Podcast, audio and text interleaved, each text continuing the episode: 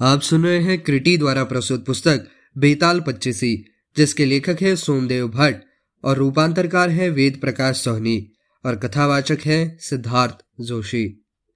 बाईसवा बेताल, चार ब्राह्मण भाइयों की कथा। राजा विक्रमादित्य ने फिर उस शिशंपा वृक्ष के निकट जाकर बेताल को नीचे उतारा और पहले की ही भांति अपने कंधे पर लाद कर चल पड़ा। कुछ दूर चलने पर बेताल ने पुनः मौन भंग कर दिया। राजन, आप सज्जन और महापराक्रमी हैं, और संसार का हर व्यक्ति सज्जन और पराक्रमी व्यक्ति का सम्मान करता है।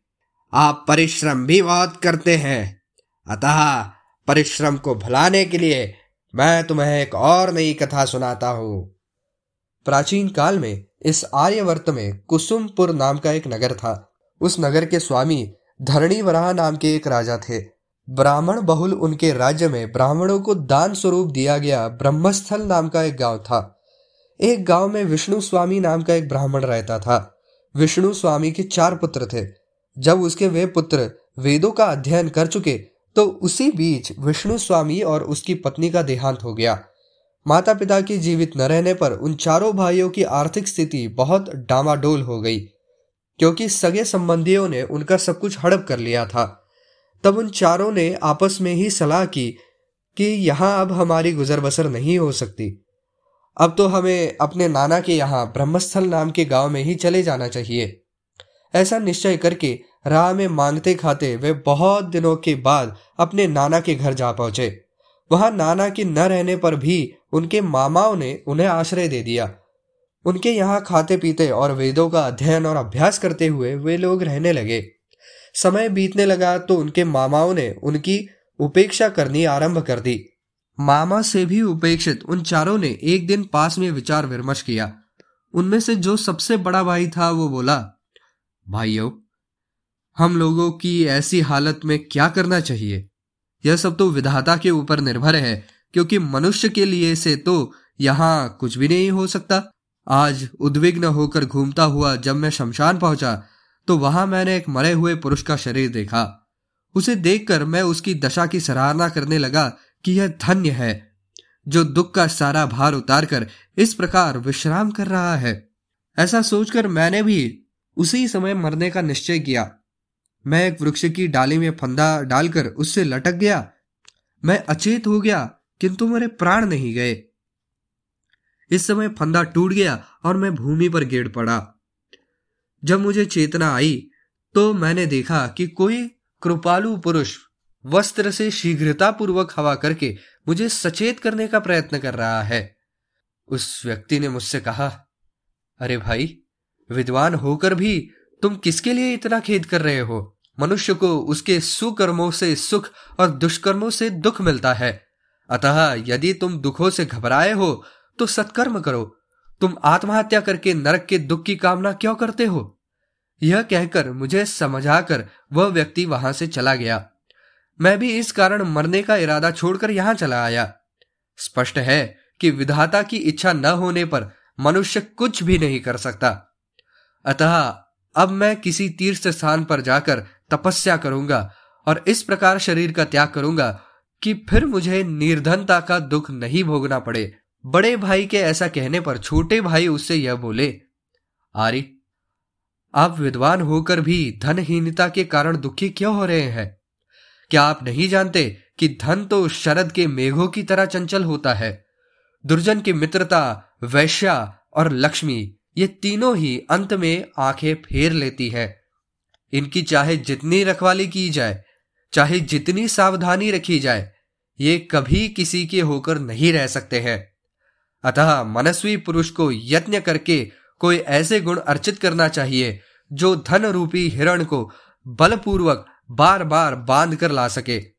छोटे भाइयों की यह बातें सुनकर बड़े भाई ने शीघ्र ही धैर्य धारण करते हुए कहा तो फिर अर्जन करने योग्य कौन सा गुण हो सकता है?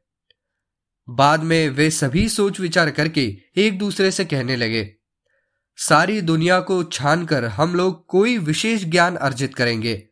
ऐसा निश्चय करके और लौट कर मिलने का एक ठिकाना बताकर वे चारों चार अलग अलग दिशाओं में चले गए। समय पाकर वे चारों निश्चित किए हुए ठिकाने पर आ मिले और एक दूसरे से यह बताने लगे कि किसने क्या सीखा है। उनमें से एक ने कहा, मैंने तो ऐसी विद्या सीखी है कि मुझे जिस किसी प्राणी की हड्डी का एक टुकड़ा मिल जाए तो मैं अपनी विद्या से क्षण भर में उसमें उस प्राणी के योग्य मांस तैयार कर देता हूँ। इस पर दूसरे ने कहा, मैं इसके अनुकूल चमड़ी और रोम तैयार कर सकता हूँ। इस पर तीसरे ने कहा, चमड़ी, मांस और रोए हो जाने पर मैं इस प्राणी के अवयव और आकृति बना सकता हूँ। अब चौथे की बारी थी। उसने कहा, अवयव और आकृति बन जाने पर मैं उस प्राणी में प्राण का संचार कर देना जानता हूँ। इस प्रकार उन चारों भाइयों ने जब अपनी अपनी विद्या के प्रभाव का वर्णन किया तब वे उसकी सिद्धि के लिए हड्डी का कोई टुकड़ा ढूँढने के लिए वन में चले गए। संयोग से उन्हें वहाँ एक सिंह की टूटी हुई हड्डी का टुकड़ा मिला। उसके बारे में बिना कुछ जाने सुने उन्होंने उसे उठा लिया। तब एक ने उस हड्डी में उसके योग्य मांस बना दिया। दूसरे ने उसमें उसके अनुकूल चमड़ी और रोम तैयार कर दिए। तीसरे ने उसके सारे अंग जो के त्यो बना दिए। और चौथे ने उसमें प्राण का संचार कर दिया। अनंतर भयानक दिखने वाला, भयानक मुख और तीखे नखों के अंकुश वाला वह सिंह उठ खड़ा हुआ। उसने झपट कर अपने चारों ब्राह्मणों भाइयों को मार डाला और अपना पेट भरकर तृप्त होकर वन में चला गया। इस प्रकार वे ब्राह्मण सिंह को जीवित करने की गलती के कारण मारे गए। भला दुष्ट प्राणी को जगाकर कौन मनुष्य सुखी हो सकता है? यदि विधाता वाम होता है तो यत्न पूर्वक सीखे हुए गुण भी सुख कर नहीं हो पाते हैं, बल्कि दुख का ही कारण बनते हैं। पौरुष का वृक्ष तभी फल देता है, जब भाग्य रूपी उसकी जड़ विकार रहित, यानी के अनुकूल हो जाए। वह नीति के थावले में स्थित हो और ज्ञान के जल से सींचा गया हो।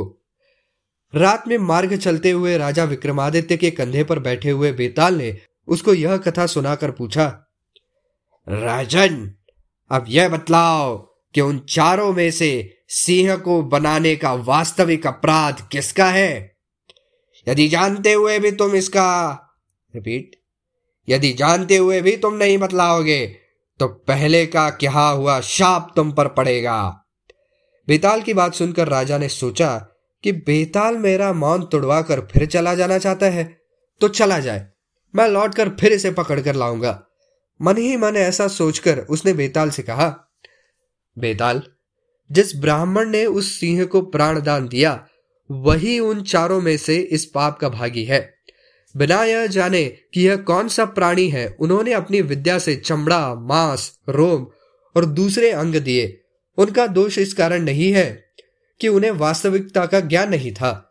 किंतु जिसने सिंह का आकार देखकर भी अपनी विद्या का प्रभाव दिखाने की उत्कंठा से उसमें प्राण फूक दिए, वस्तुतः ब्रह्म हत्या उसी ने की है। उस मायावी बेताल श्रेष्ठ ने जब राजा की ये बातें सुनी, तब वह उसके कंधे से उतरकर फिर अपनी जगह पर चला गया। बेताल को पकड़ने के लिए कटिबद्ध राजा भी पहले की भांति उसे पकड़ने के लिए पीछे पीछे चल पड़ा।